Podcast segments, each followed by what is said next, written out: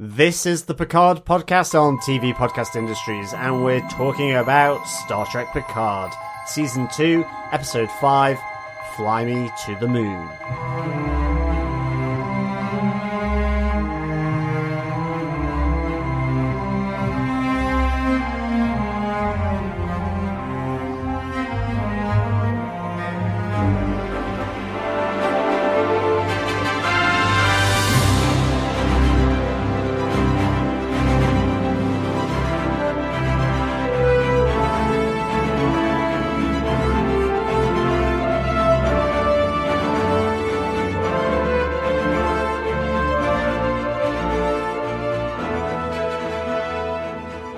Welcome back, fellow Trekkies, to episode 5 of Star Trek Picard.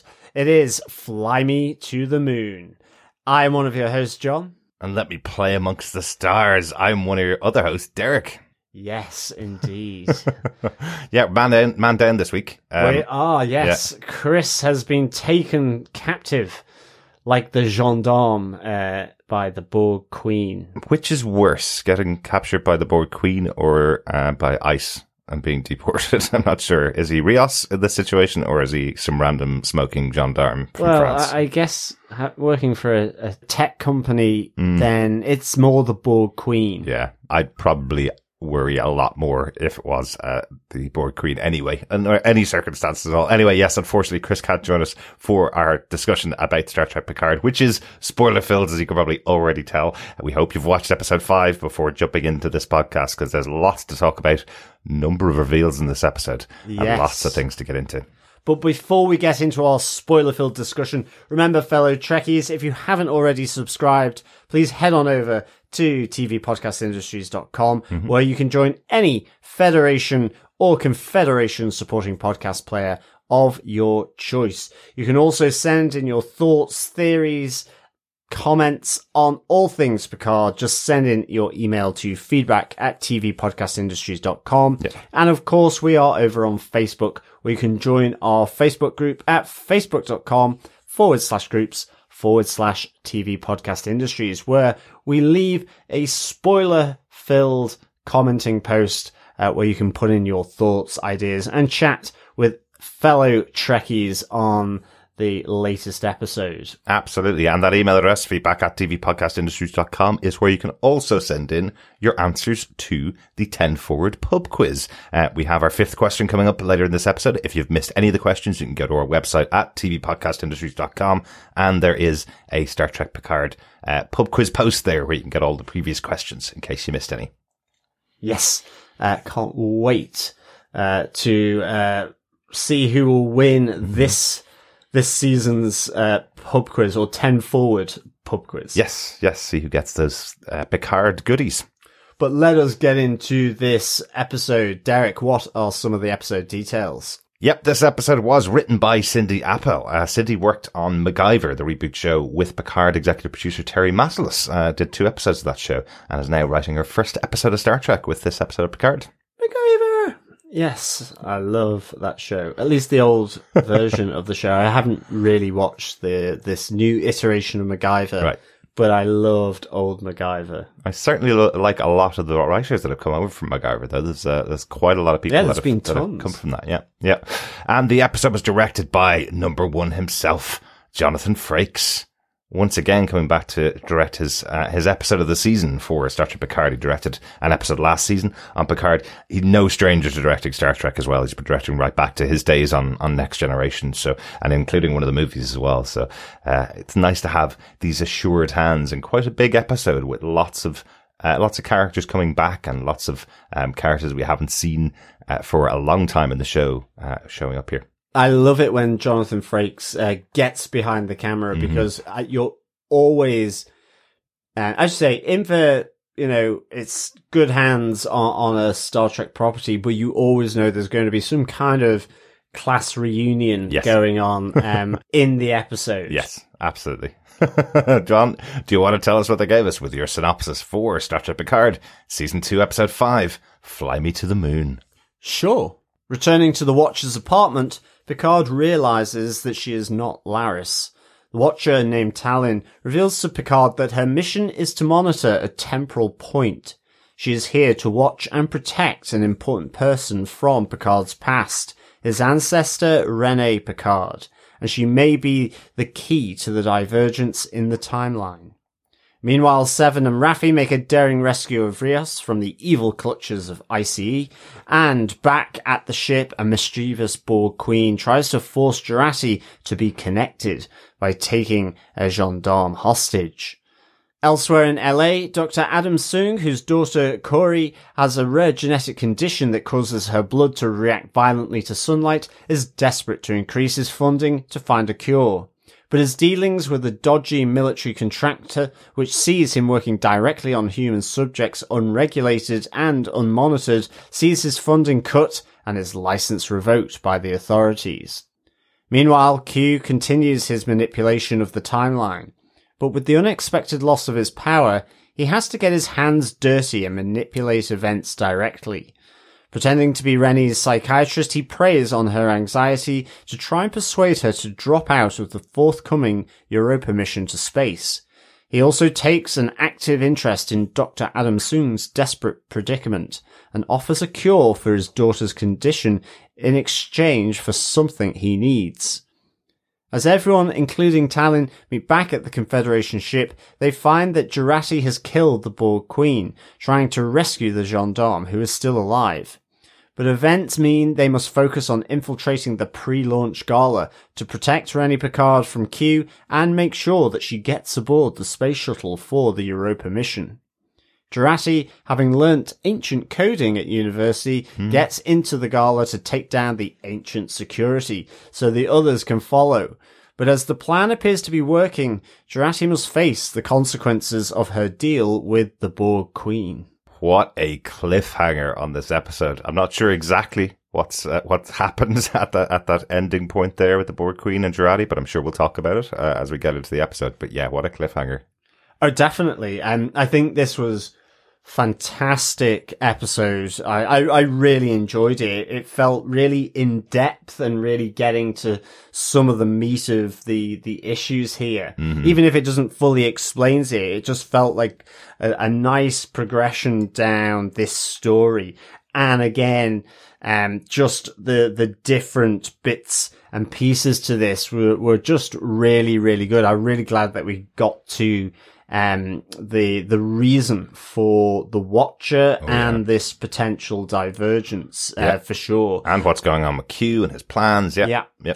I, I do also think this is probably the most French episode uh, so far in the series. What with Rene being there Chateau Picard still being featured, mm-hmm. and of course Leclerc, the unlucky gendarme. Any uh, any really. fans of uh, Allo Allo, the uh, the British sitcom about uh, France uh, during the war, will recognise Rene and Leclerc in there. So so we were laughing about the names uh, that they'd chosen for for our main French people in the episode. well, it was interesting as well that the police officer did like light up a cigarette whilst mm-hmm. on duty. Of course he did. Um, yes, it was. Kind kind of quite an interesting uh, little moment there yeah. for for that. It's uh, only four. Too many other police officers in a film or in a TV show yeah. doing that.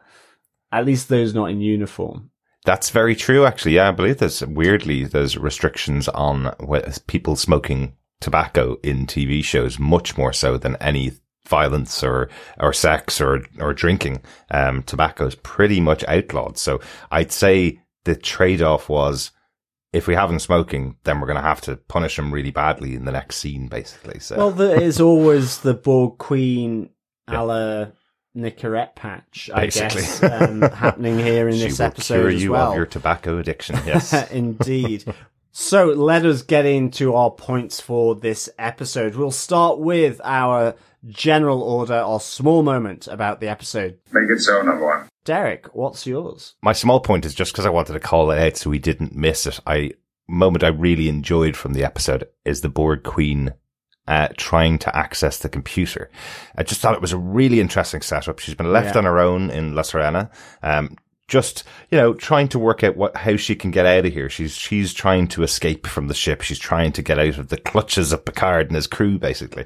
But I loved how it played out. Effectively, she's overhearing all of these phone calls that are going on. And she's even describing it as voices trans- transferring on invisible lines, invisible yeah. wires. Um, so she's trying to interpret what's going on in 2024. You know, she's not from this, uh, this century, you know, so she's trying to interpret what it is that's going on. So she decides that she'll access the local phone wires so that she can uh, try and break herself out of this situation.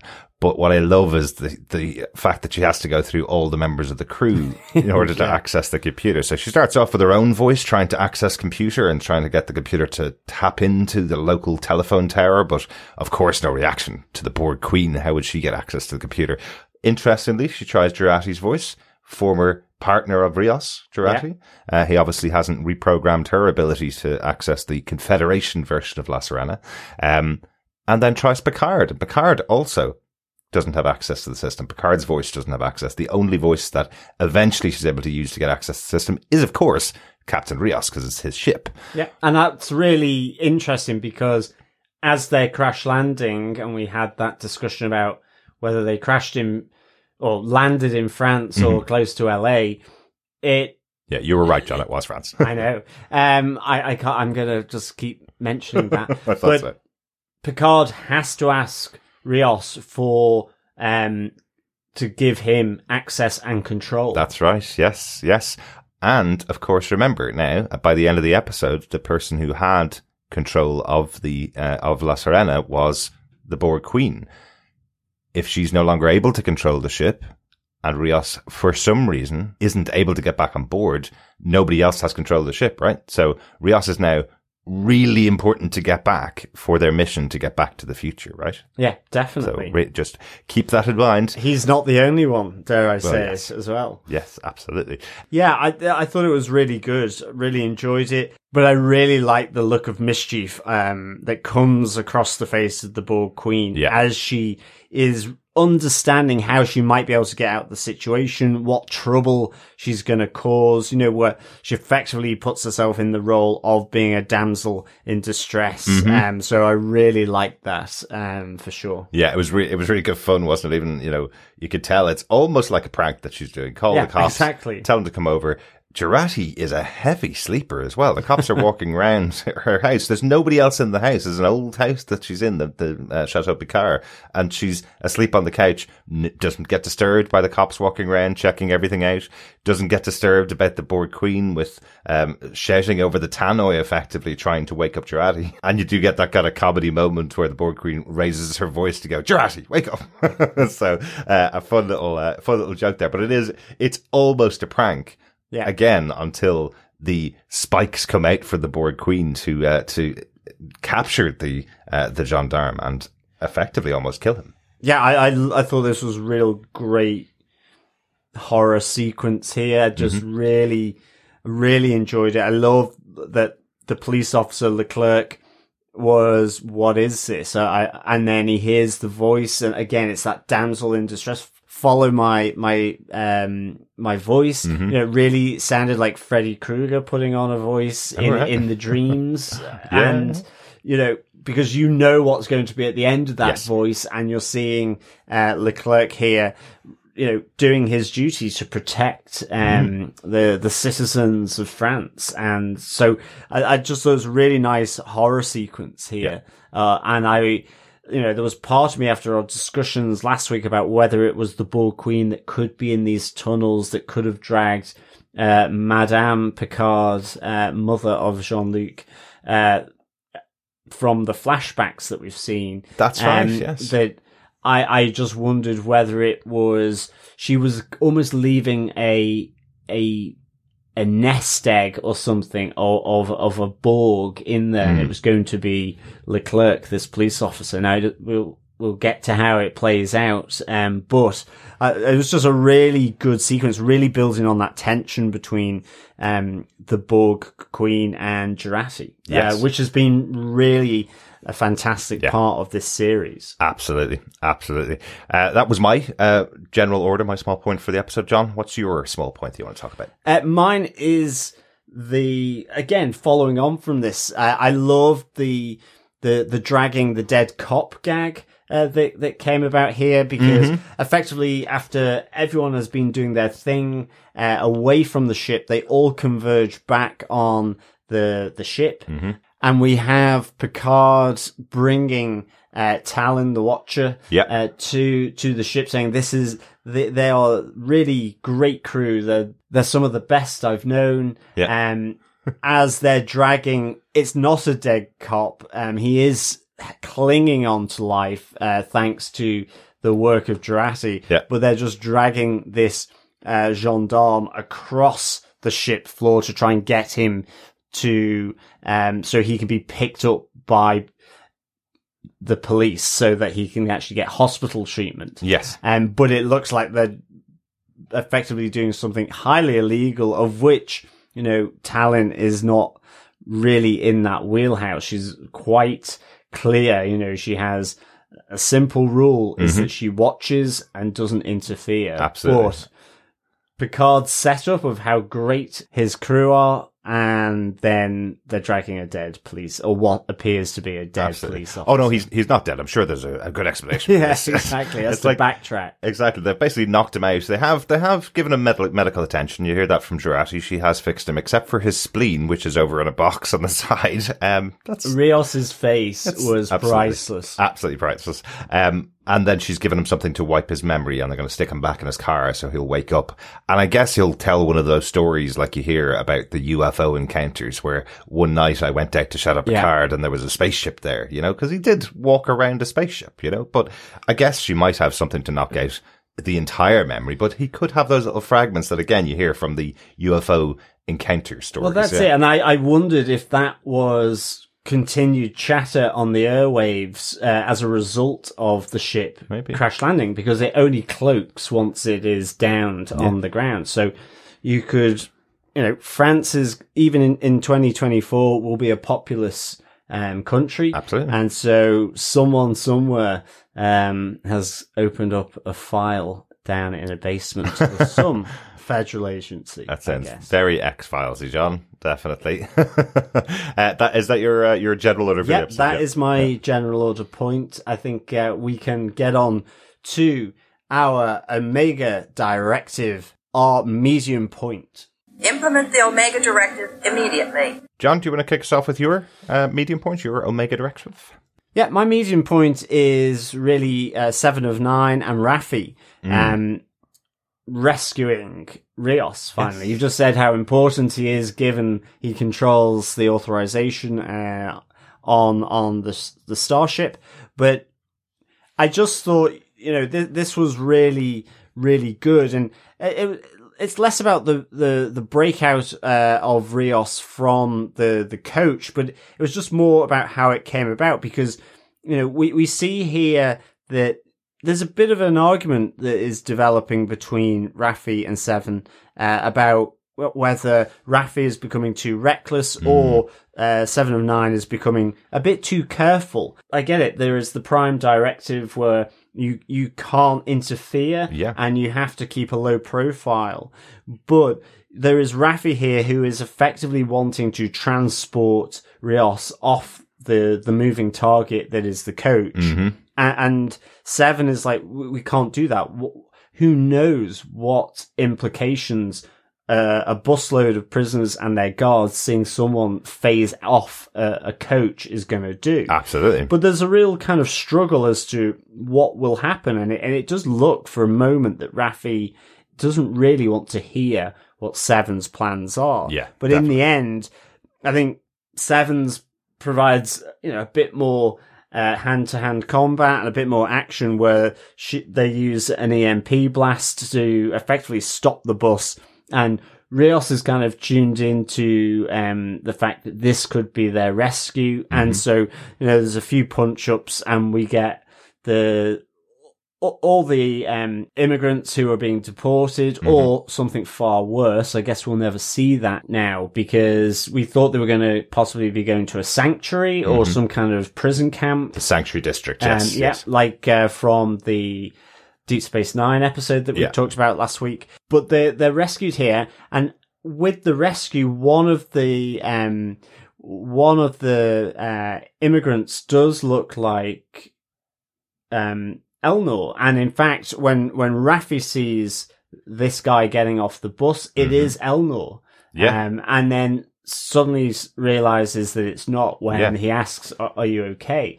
So It gets play, played by Evan, Evagora as well. yeah, I- absolutely. Weirdly, I was taking notes the first time. I literally saw the moment where she hits his shoulder and he turns around. And I'm like, oh, I guess he has the same kind of hair as him. But the second time we watched it, uh, of course, it is the actor Evan, Evagora uh, as um, Elnor that Raffi sees, and then he turns around. It's a different actor. So, Yeah. uh, so yes, of course. I, uh, I I was wondering why she made such a big um, moment of it, kind of thing. Oh, guy with the same hair, you know. But she's clearly obsessed and really upset about Yeah, the loss of. Elnor. That's exactly why Seven is challenging her about and it it's before. the tension Yeah. between them, the the two of them as to the methods that they're employing Mm-hmm. here, and and it kind of brings to an end their attempts at finding the Watcher that they were doing before.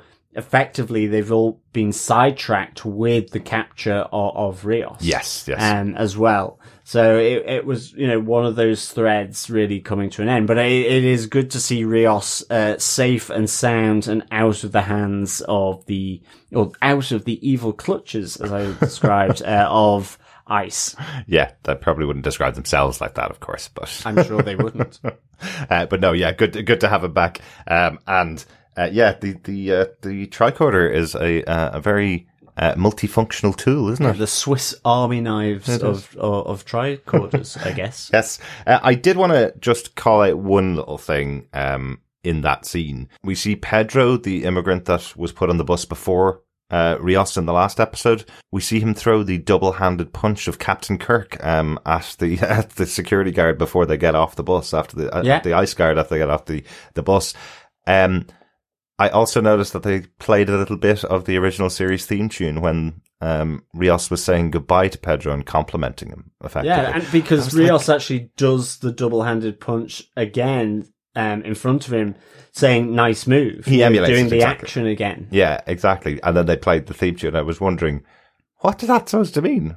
Jonathan Frakes, what have you put into this episode It's- here? Yeah, it, it was a weird one, wasn't Who's it? Who's Pedro? Because there's very much this kind of connection that we should know who Pedro is, or there's something going to happen down the line that Pedro leads to something else. Or Definitely, and and as soon as they they flagged the same punch again Mm-hmm. by of, Pedro's by Rios, I was like, okay, that that feels like it's something that Yeah. something is is being sort of Easter egged here. it's certainly it is certainly Captain James T. Kirk's uh, double-handed Sig- signature punch, is. definitely. So maybe they were just underlining that, but it felt like a weird underline afterwards. That's all. So I definitely wanted to uh, wanted to mention that as well. But nice to have good old Rios back.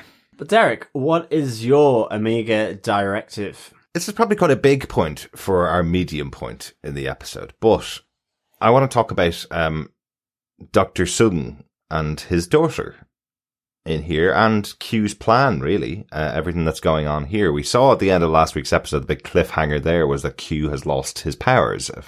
Um, and now he's connecting up with Dr. Adam Soong and his daughter Kore Soong, uh, played by Brent Spiner, and finally the return of Isa Briones uh, in the episode here. Um, so it turns out that the Soongs have a very long history in the world of uh, of Star Trek, uh, with Brent Spiner playing all of them, and he's a geneticist whose daughter Kore has a uh, a problem with the light. The, the sunlight will kill her effectively, almost vampiric Yeah, absolutely. and he's looking for a cure for uh, for this illness that she has. Um, it's it's interesting. I kind of feel like, given how short the seasons are on um on Picard, it's kind of odd that we have another member of the Soong legacy played by Brent Spiner coming into the show here. Um, he's played three versions of this character now, or four, I think, even uh, versions of this character, and then along with all the versions of Data and Lore and and B4 that he's played. It's good to keep Brent Spiner involved in the universe, but it feels weird to have him every time playing Soong. You know, like I know I have ancestors going back hundreds of years, but I don't think every single one of them looks exactly like me. Oh, I'm, I'm sure that they, they don't. but I mean, I think it's just nice shorthand Hmm. and but it's also fantastic to have Brent Spiner back as well. Absolutely. Like, I mean, I, I don't really have that much of, of an issue with that. It doesn't really grate on me like it seems to with you, if I'm Yeah, I'm- I'm- getting you right. I, But- I just kind of feel if you have a, a limited amount of story pulling the same storyline that there is a doctor here that's dealing with his daughter an illness or he's dealing with his creations or um, something like that. Having that storyline continuing and going out through next generation and now into picard it feels like they're using it quite a lot.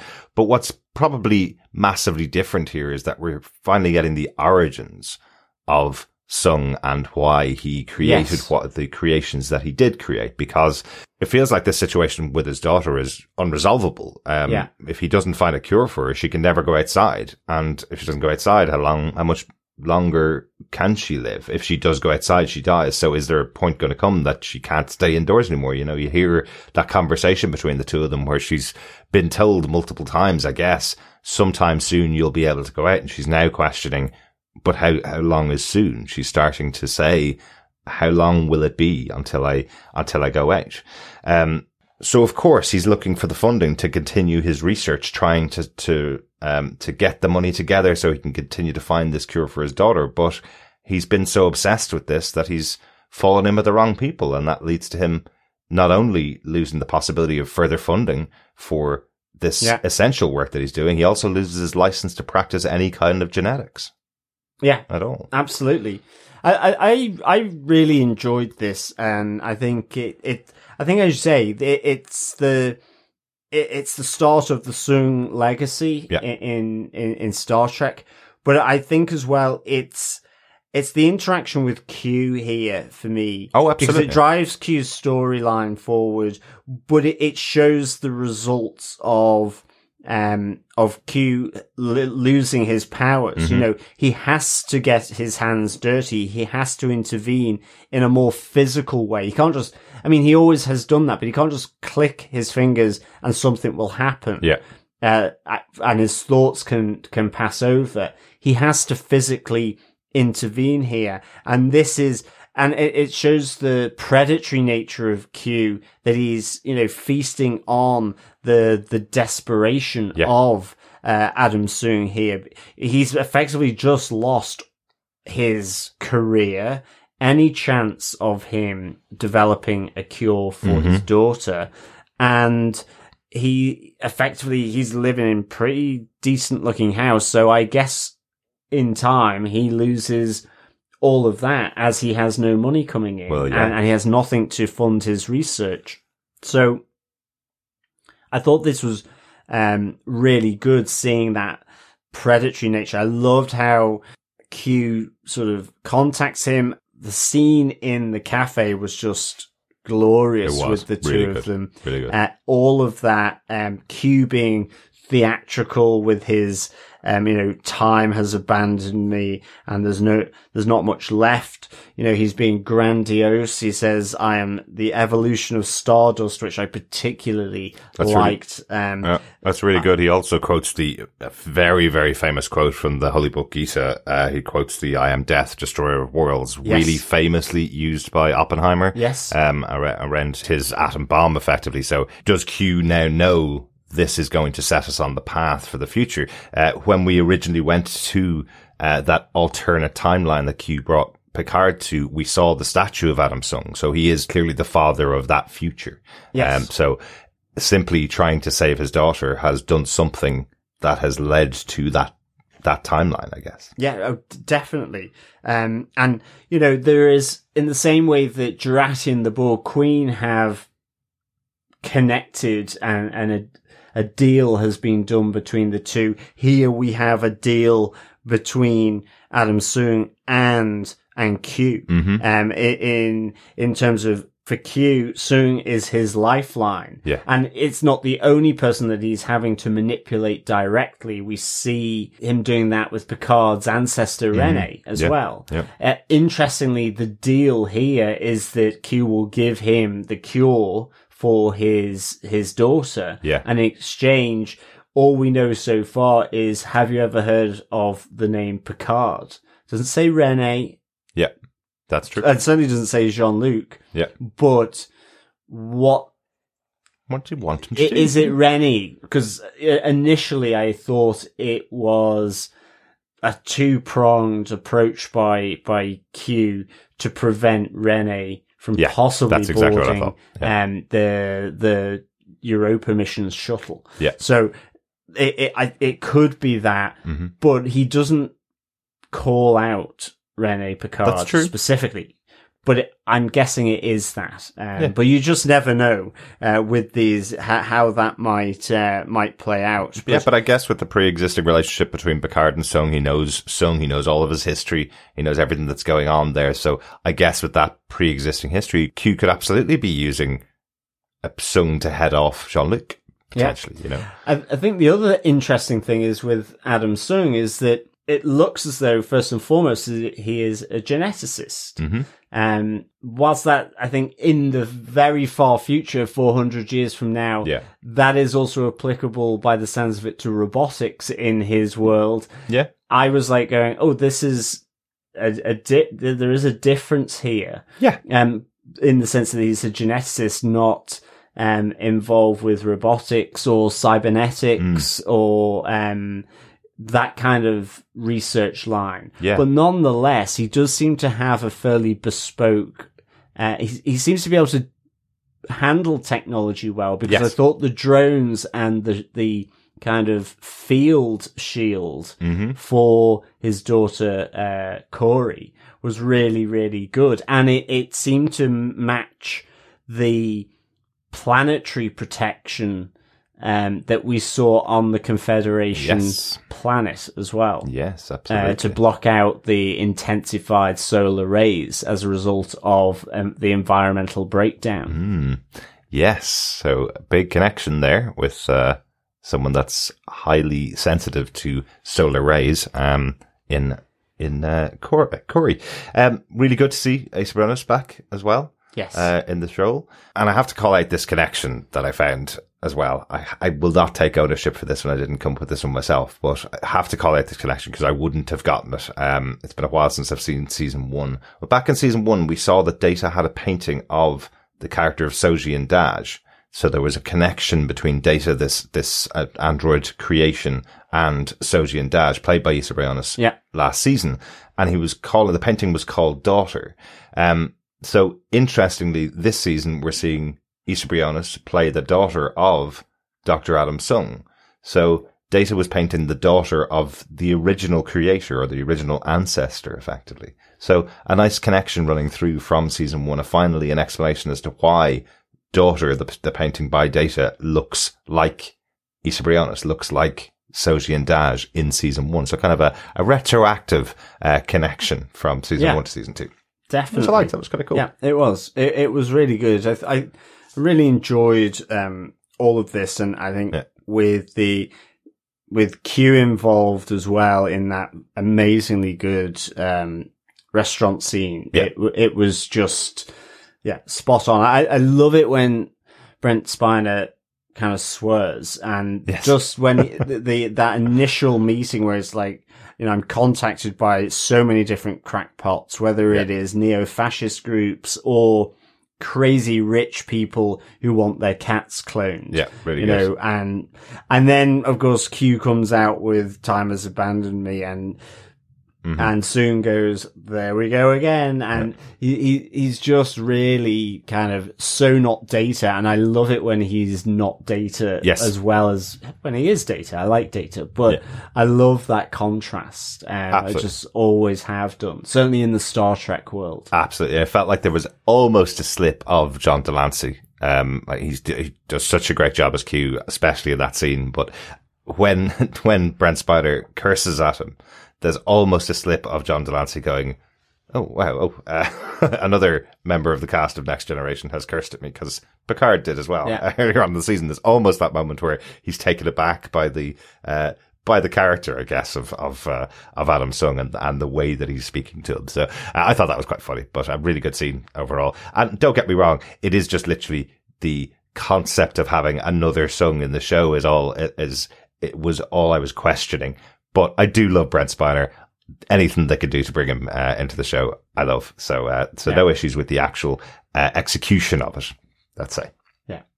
Well, let us get on to our third moment, our big moment, the Prime Directive.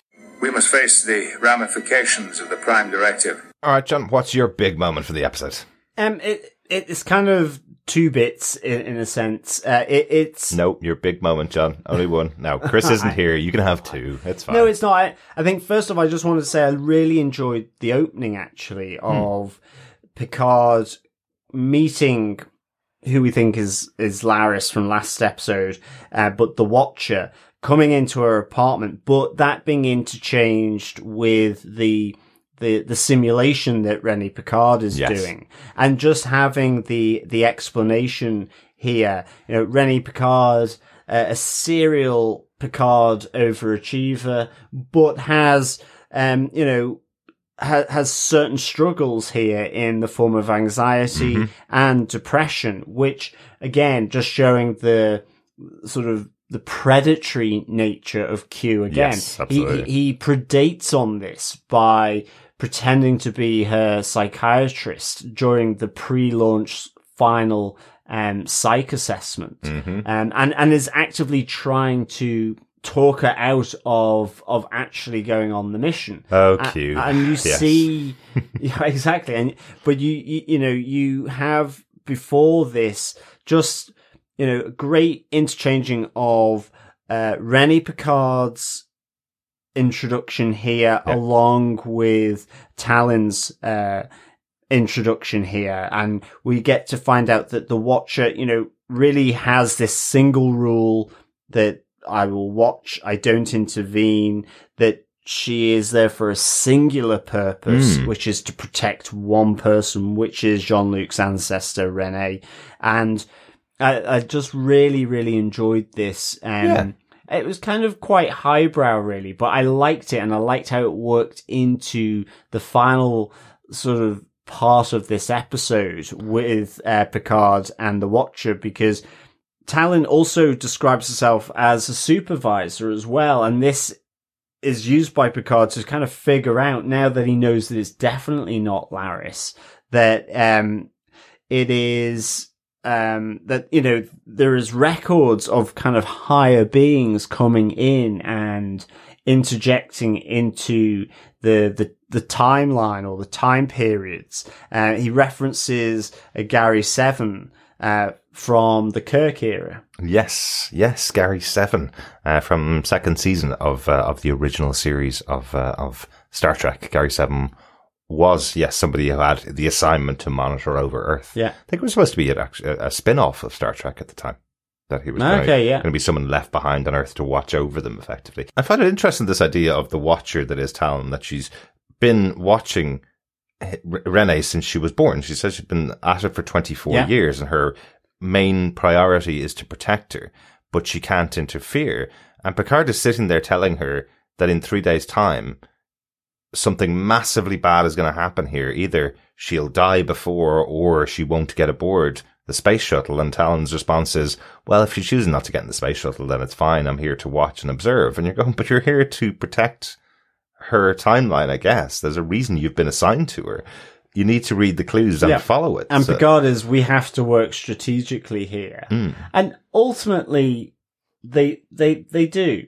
And I thought this was the really nice part of Picard and Tallinn then was as they're all assembled on the ship. It had a heist feel to Mm-hmm. Oh, it, absolutely. uh, of what we need to do and when we're going to do it. Yeah. This very extravagant pre-launch gala ball Yes. with it has an obscene level of security. Mm-hmm. I mean, I, I get it. It's, it probably deserves high security, but having been face recognized throughout an entire evening, Mm-hmm. uh, even if you are a guest, I'm like going, that's a little intrusive. and, um, I, I, I just loved how, um, Picard says, you know, we, we have this plan. Um, we, but there's still very much an uncertainty about what it is that they're going to protect hmm um, Rene from, other than Q. But what's he going to do? They don't, they can't really foresee that. Or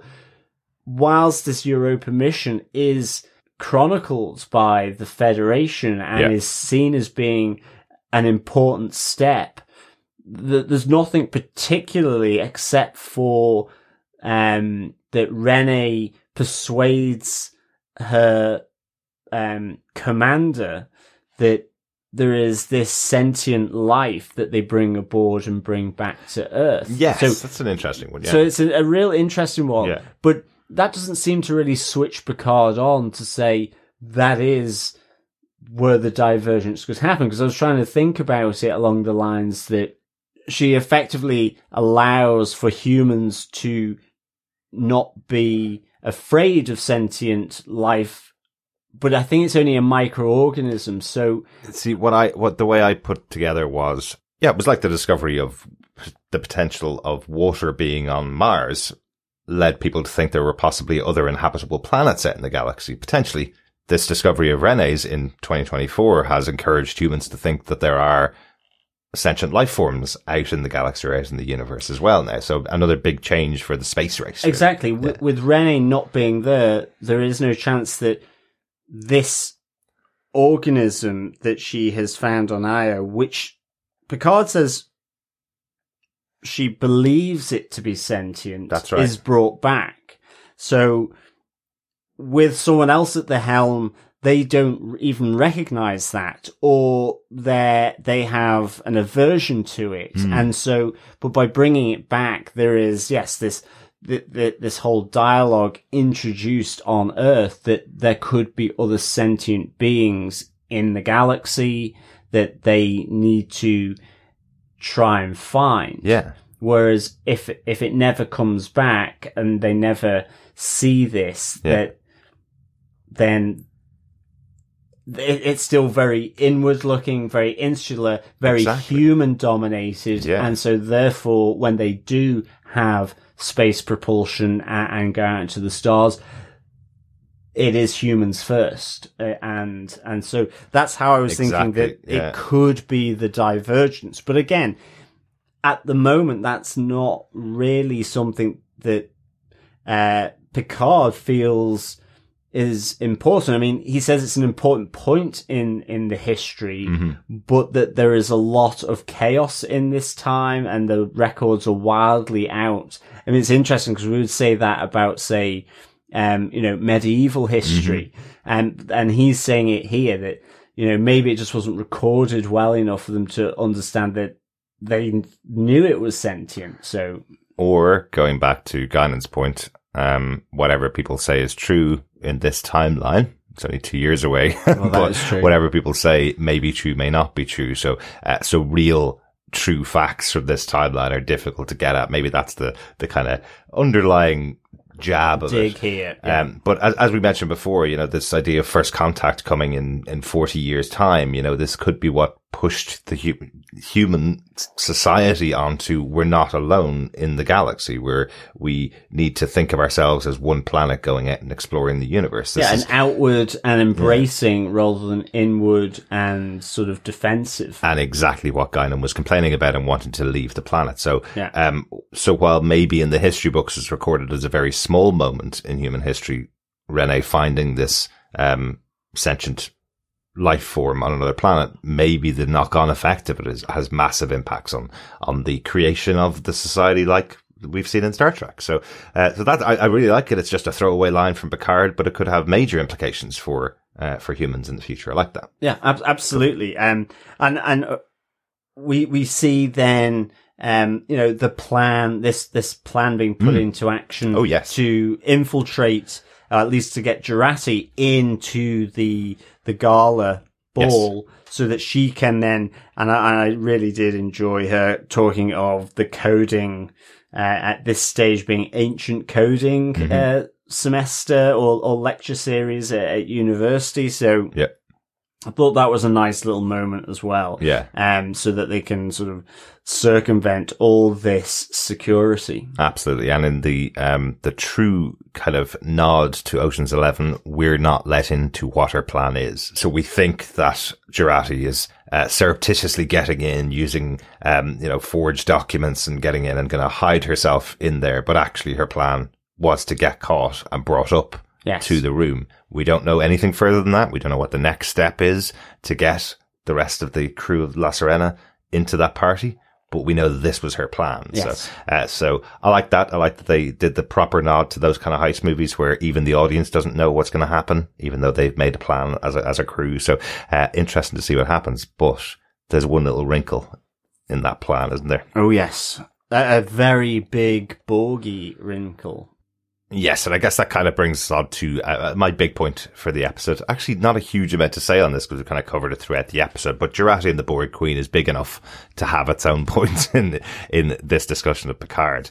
Um, it kind of kicks off with the capture of the gendarme, where she calls Jurati in, and Jurati makes a choice. I totally thought this scene was setting up that Jurati killed the police officer. He just discovered their spaceship, effectively um, that, that had come from the future back in time. And the importance of the Borg Queen, she's responsible for getting them back to their own time and finishing off this whole adventure effectively. So when she shoots that gun and it goes to black, I just thought it was going to come back and we'd have Jurati burying the body of a police officer outside the, outside the spaceship before anybody gets back, you know? Um, No, agreed. but the fact that she shot and killed the Borg Queen is pretty huge.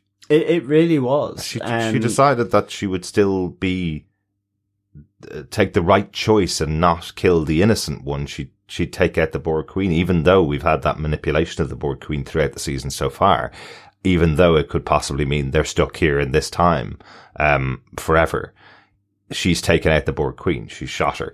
Um, I kind of love there's a, a touch of a line that she says after killing her, saying she's just like us. I shot I, I shot her and she died. Like just- yeah, there was the weak point Yeah. where you you don't have the the the the metal armor and, and Yeah. the metal parts of her. Yeah, I guess I guess an up close shotgun uh, blast will, will probably do that. But we get the scene replayed later that the Borg Queen didn't die immediately, and um, she's effectively transferred some of her consciousness fi- into Jurati.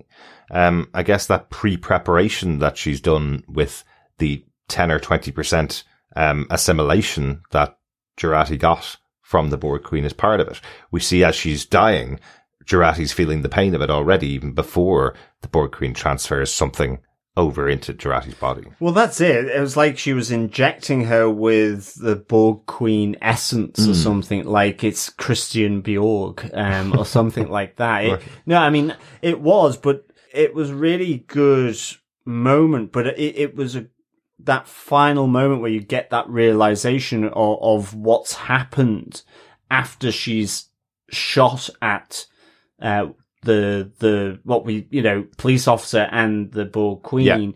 Uh, bef- and in that small intervening period before everyone's back on the ship and, and we see that she's killed the Borg Queen. I mean, even just when Rios and everyone is back there, you know, Agnes just is covered in blood and she says, I hated shooting her. That there is this whole, um, love hate relationship. It's completely dysfunctional Oh, yeah. in, in some respects. At least it's dysfunctional whilst they're separated and not connected Yes. because, you know, when she's there with the double barrel shotgun, the, the, I mean, the, the Borg Queen is, is baiting her, you know, she says, you are utterly alone. I've seen it across all timelines. Yeah. across all spaces. You are always utterly alone. I'm the only person that really knows you.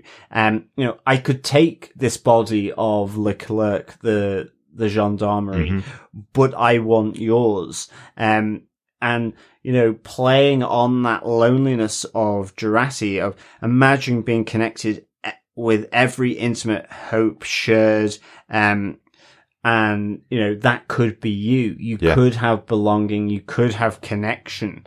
Um, but if you don't want to have that, I'm getting out of here anyway, so I'll take Leclerc. Yeah. Um, and as you say, she shoots the queen. And I- like yourself, I thought it was going to be the police officer because of how important the Borg Queen is to the, the, the time travel Yeah. here. Exactly. But then when we see, um, the Borg Queen whispering away into Jurati's ear, Hmm.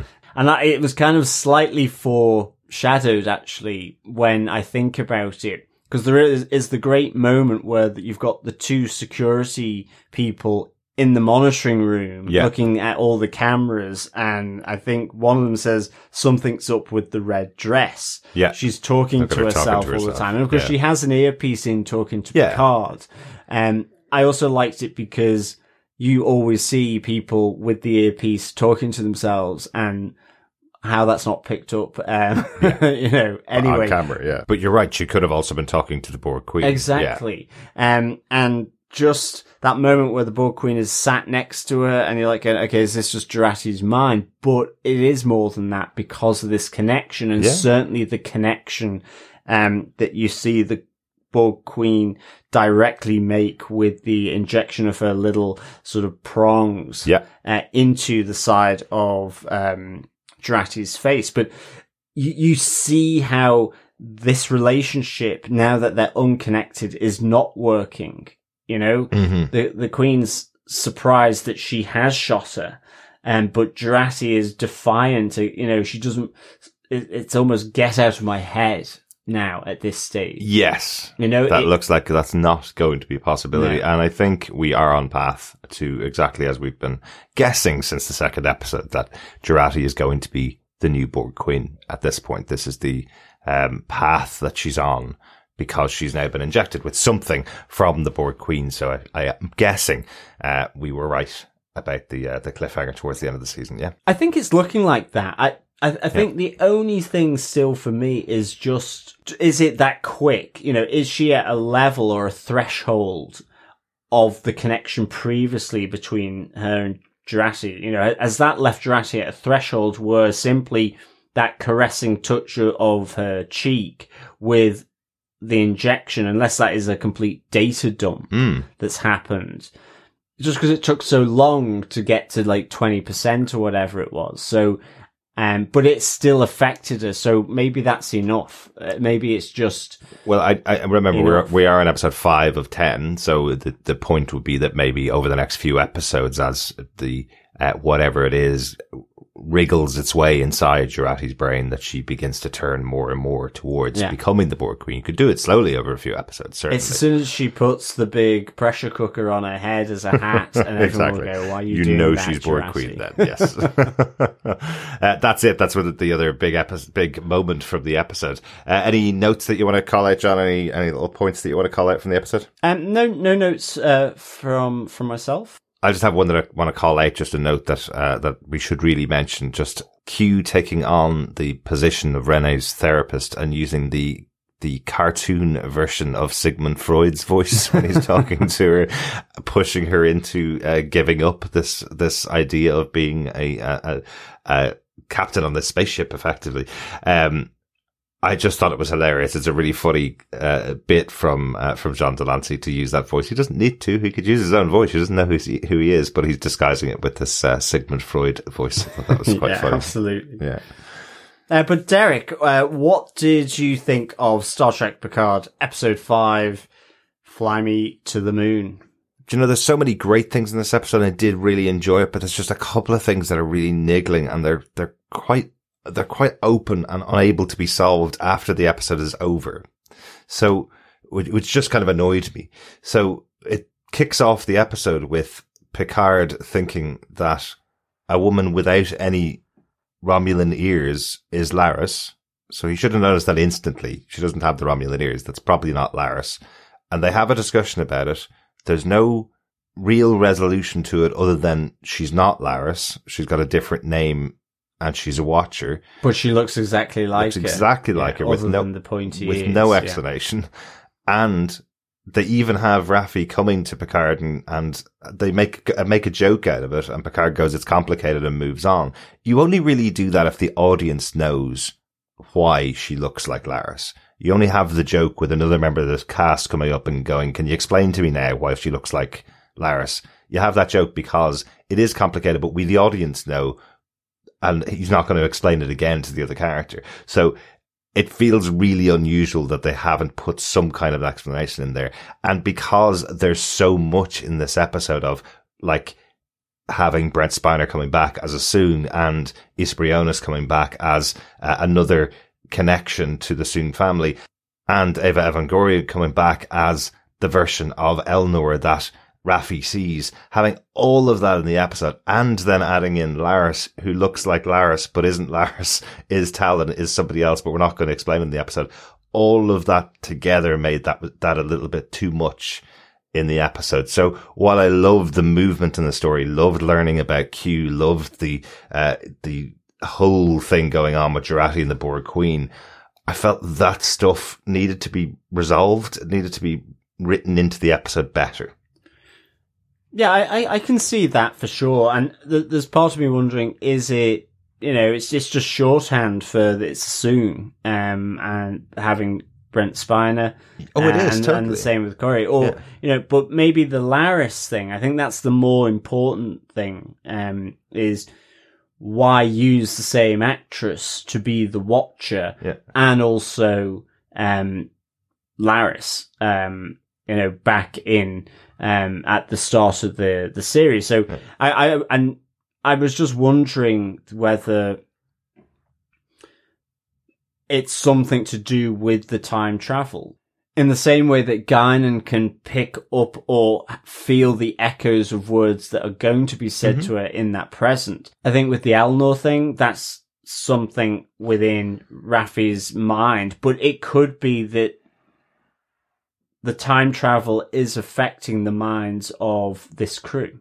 I don't know, and I agree. It needs to be, um, there needs to be a little bit of explanation, particularly around Laris. And, and I feel there's going to be an explanation around Laris. Don't get me wrong. I know, I know we didn't get it in the episode, but it's just how everybody moves on from it to serve the story is more my challenge. So same, same Yeah. thing with Jurati shoots the Borg Queen. Everybody arrives back in the ship and no one's screaming going, we're never going to get back to our future. Like Raffi, her whole mission since the beginning of this, of this, uh, arc of the season has been to save Elnor. She has to get back to the future for that to happen. And all it, all we see in this episode is Jurati going, "Oh, I've killed the Borg Queen. She was our only way home." And then there's the gag about them carrying the dead, the possibly dead police officer out of the ship. It's like somebody should have been talking about it. It should have been on screen. Picard should have had a moment where he goes, "What are we going to do about the Borg Queen?" Well, we'll have to put that to the side for the moment because we need to do this or something, some kind of mention of it. But even when they're all sitting in Chateau Picard, nobody mentions that the Borg Queen is dead at all.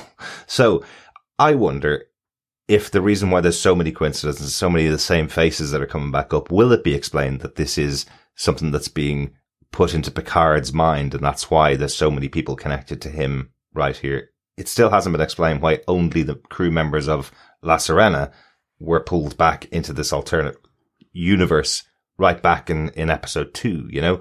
So will, are all of these supposed to be cues to us that this is going on in Picard's mind as opposed to it all happening the way it normally does in, in Star Trek? I don't know, but as it stands uh, in episode five, I hope a lot of this stuff gets resolved in the future, but as it stands, there are just a couple of things that happened in the episode that just need to be just kind of waved away as opposed to written into the episode later episode storyline. yeah, no, I can definitely see that. I can definitely see that. Yeah. How about yourself, John? What did you think of the episode overall? Uh, I I really liked this episode uh, uh, an awful lot. I, in fact, I, I didn't allow that to really um, sort of bother me in, in a sense. I, I just took the the pure um, enjoyment of of this episode for me.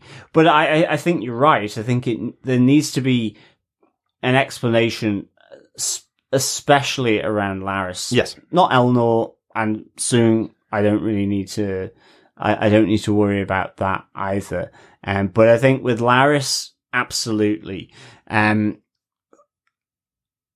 because that's one moment where they could have if they haven't cast someone in that role, there must be a reason. So I guess There it is, will yeah. come out later. Yeah. Um so I, I really, really enjoyed this. Um, I, I was giving it four and a half smoking John Doms out of five. Um, I just liked how we got to finally meet the Watcher. I think you're right. As I said, questions over why uh, the Watcher looks exactly like Laris, but I love the interaction between Picard and Laris.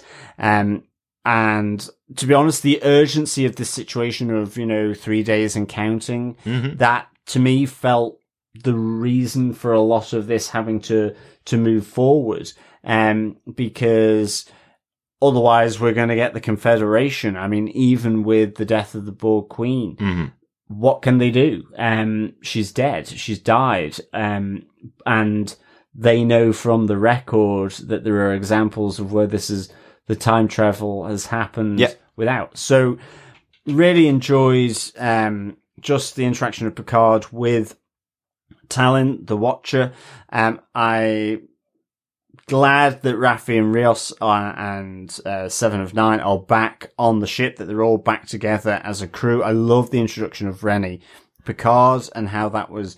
Uh, interchanged. I think we knew that um, a Soong was going to be coming um, because we had seen his hologram in, in the Confederation Massive as well statue, as the yeah. Federation. So it's great to finally see him. And I loved how Q was involved with Soong and with Rennie, uh, and how that's driving this urgency forward. Mm-hmm. And the icing on the cake for me is the relationship between Agnes and the Borg Queen. Um, it was just awesome. And I really want to see how this plays out. And I guess that ultimately is going to be their way back in, in some respects. Oh, absolutely. Um, Yep. is the the essence of the Borg Queen that has been piped into um, Jurati. So I Mm-hmm. really enjoyed all of this, and I'm just excited to move to the next one. So yeah, I give this four and a half smoking gendarmes out of five, um, and uh, yeah, really kind of enjoyed it.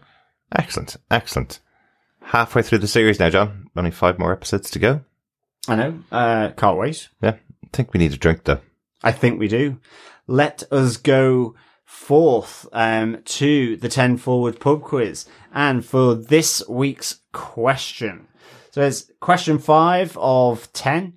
Uh, the question for this episode How many seconds does Q predict it will take for Adam Soong to sit down to hear his offer? Oh, I think that's the, probably the biggest scene for everybody from the episode Yeah. is, is seeing People Brent Spiner this. and uh, and John de Lancie together in that scene. So that's a pretty good one. I like it. Get all the answers together. Email them in to feedback at tvpodcastindustries.com at the end of the season or as you go. That's whichever way you want to do it. That's fine.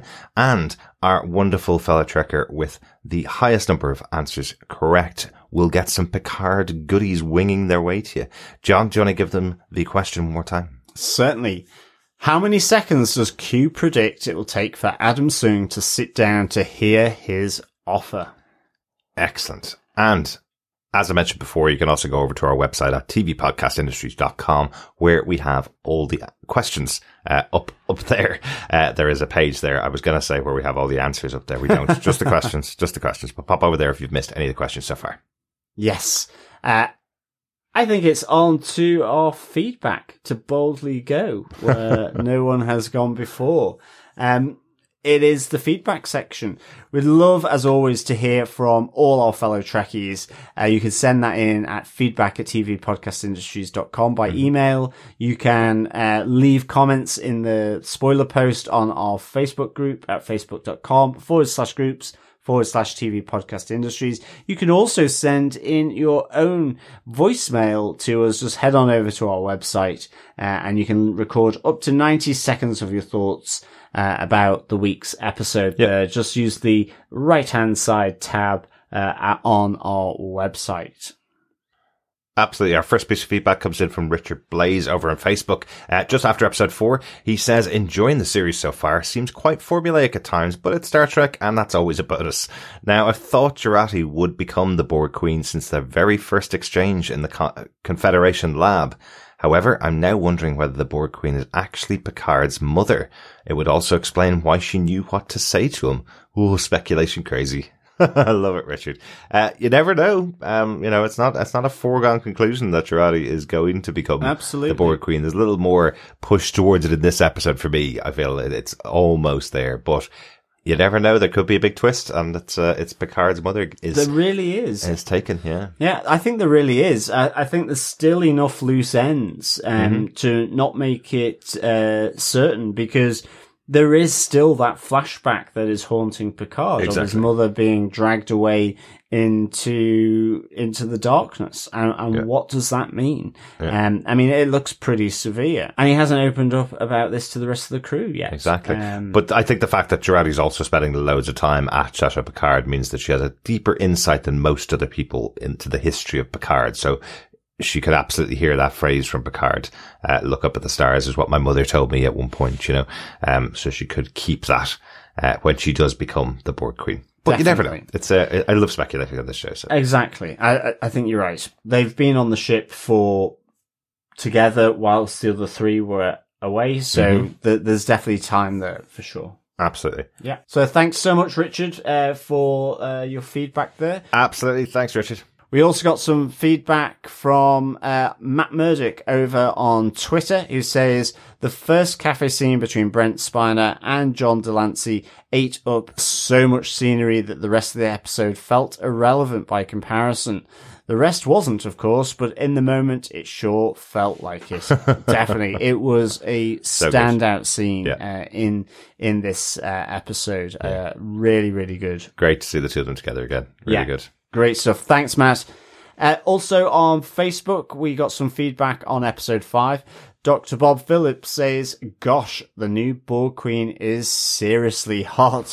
that was a cracking episode with Ocean Six meets Prison Break, meeting Don't Say a Word. The only unbelievable bit was the ICE agents hadn't bothered to learn Spanish.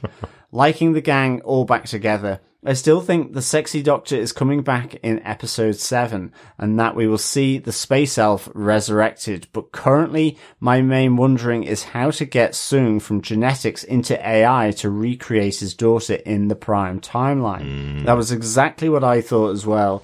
Um, that certainly um, there is going to be a break in the tradition of the Soong family with having a long history of research in genetics moving into artificial intelligence. Um, but maybe it, it's the biology of the brain that they will be uh, researching. Do you know, I did notice something on the second watch though. When, um, Kore is going for her swim that she's wanted all along and says, Oh, I'm learning, I'm learning in the pool. She says, What was my mother like at swimming to Dr. Soong? And he gets this kind of look on his face. Yes, I did notice that. As if, Yes. uh oh, maybe I don't know who the mother is.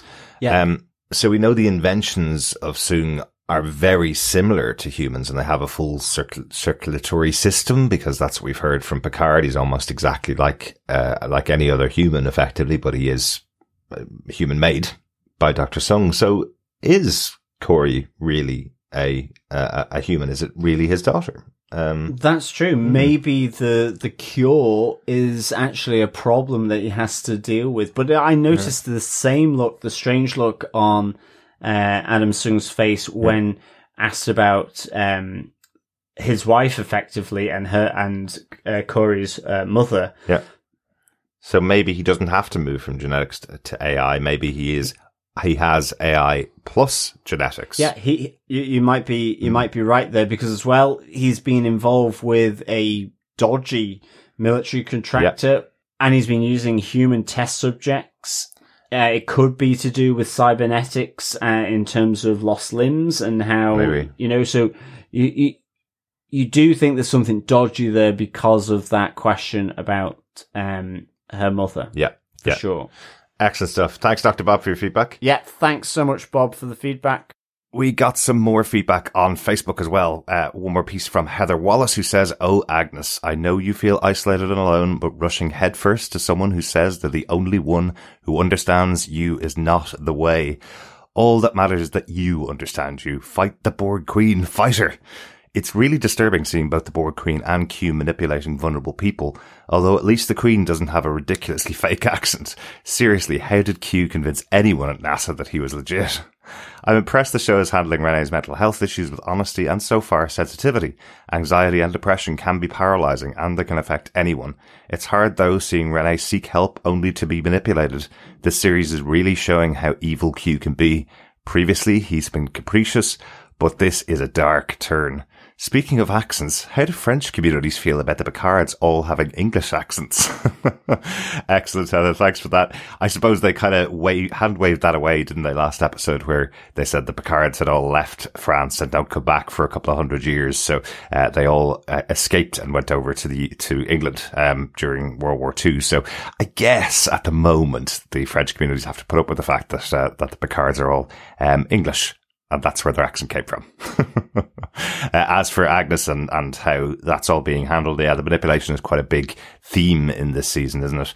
Um, it is, it is really good that they're handling the, the issues that Renee is going through, especially because she seems to be a very high performing person in the description that we get from, uh, Tallinn. Uh, she's very high performing, really, really good at everything, but she does have her, her dark side, her, her, uh, difficulties with anxiety and depression. I think it's being re- uh, really well done in the, in the show. But yes, uh, Q putting on that really, really fake accent I would presume that he got the job while he still had his powers. Maybe he, he, clicked his fingers and was able to use a little bit of power to get himself into that position. Because otherwise, it's uh, it's people going, "Hang on a second, you're just putting on a Sigmund Freud accent. Uh, that doesn't make you a mental health uh, professional." Thanks so much, Heather. Final piece of feedback on Facebook from Jamie Lawton, who says, nice to see Lea Thompson getting some screen time in front of the camera. Yeah, for some reason I forgot to mention this when we were recording originally. I did have it in my notes as well, but of course, great to see Lea Thompson fronting that board who denies Adam Soong his investment uh, for continuing his research. Yeah, great to see her on screen, especially after doing two great episodes of Star Trek Picard as well. We'll close out the feedback with a voicemail from the wonderful Mr. Steve Brown doing a live Steve on Star Trek Picard season two, episode five. Take it away, Steve. Hello, TV Podcast Industries. This is Steve, and this is for uh, Picard episode six, Fly Me to the Moon. I'm so glad they do these recaps because I can't remember from one week to the next what I said in the voicemail or what happened on the show. I'm going to guess, because I haven't watched this yet, that Renee Picard, the astronaut, is the blonde woman that Q was trying to manipulate in the last episode. This one directed by Jonathan Frakes. Huh. Would it be called the Picard Vineyard in this day if they don't take residence until four centuries later? Uh, so we do get Brent Spiner and Soji. I don't remember the actress who plays her, but interesting their roles in this world. Has Q placed them here? What's the. I don't know. Oh, maybe she's already a synthetic. Oh, okay. So she is human. She just has a this genetic defect. The question is: Is this cure going to last, or is it a temporary thing, or she got to take more of it? All the questions that he would be asking. Well, I guess it said 100% effective, so maybe it should be permanent. I don't know. Oh, she shot the Borg Queen. she just happens to have skills in entry to early code. What did she say? Uh, the song is playing. You saw it on the subtitle. Mic drop. Fly me to the moon. Oh, what a cliffhanger ending. So the Borg Queen is Insider. You guys might be right that the Borg Queen we saw in episode one is Jurati. All right. Talk to you later. Thanks, Steve. Had the same th- thoughts for a very quick second that she could have been a synthetic, but uh, quickly corrected it to saying no, she's not. So interesting. Interesting. Yeah.